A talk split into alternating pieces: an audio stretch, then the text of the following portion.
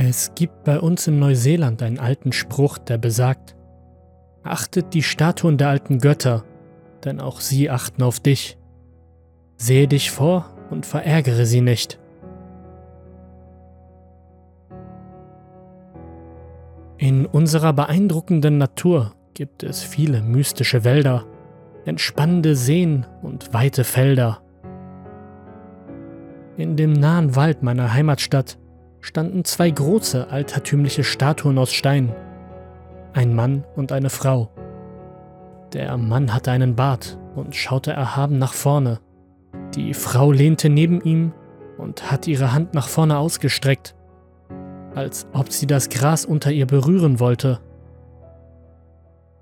Die Statuen stehen dort schon seit Urzeiten. Um die zwei Statuen reihen sich ein paar Meter weiter einige vereinzelte Menschen, die verzweifelt aussehen. Die Figuren waren mir und vielen anderen ein Mysterium. Sie wirkten einfach nicht so, als ob sie dort schon immer stehen würden. Es gab ein sehr altes Pärchen, namens Ali und Arthur, waren stadtbekannt als die beiden ältesten Menschen in ganz Neuseeland. Sie mussten an die 105 Jahre alt sein. Einige glaubten fest daran, dass dies die menschliche Gestalt der beiden Götterstatuen waren. Einer glaubte das jedoch nicht. Mein neuer Nachbar, Steven Tyler. Ich kannte ihn noch nicht lange und schon wusste ich, dass dieser Mann Probleme mit sich brachte. Er machte immer ein finsteres Gesicht, sobald ich ihn grüßen wollte. Nach zwei Tagen ließ ich es bleiben. Das finstere Gesicht von ihm blieb jedoch trotzdem. Es wurde bekannt, dass wohl bald das alte Pärchen ganz in die Nähe kommen würde, um ein Fest zu feiern. Überall wurden mit Blumen und Girlanden geschmückt. Als ich mein Haus gerade selbst damit verzierte, lief Steve an mir vorbei und grummelte nur, Schwachsinn. Alles ganz großer Schwachsinn. Ich hatte keine Lust darauf, ihn anzusprechen. Ich dachte mir meinen Teil und ließ ihn ziehen. Am nächsten Abend feierte die ganze Stadt das Fest.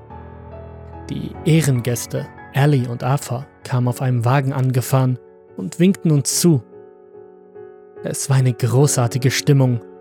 Dann fragte ein Nachbar mich beiläufig, Sag mal, dieses Arschloch von deinem neuen Nachbarn, Steven Tyler, wo ist denn der? Nicht, dass ich ihn vermissen würde.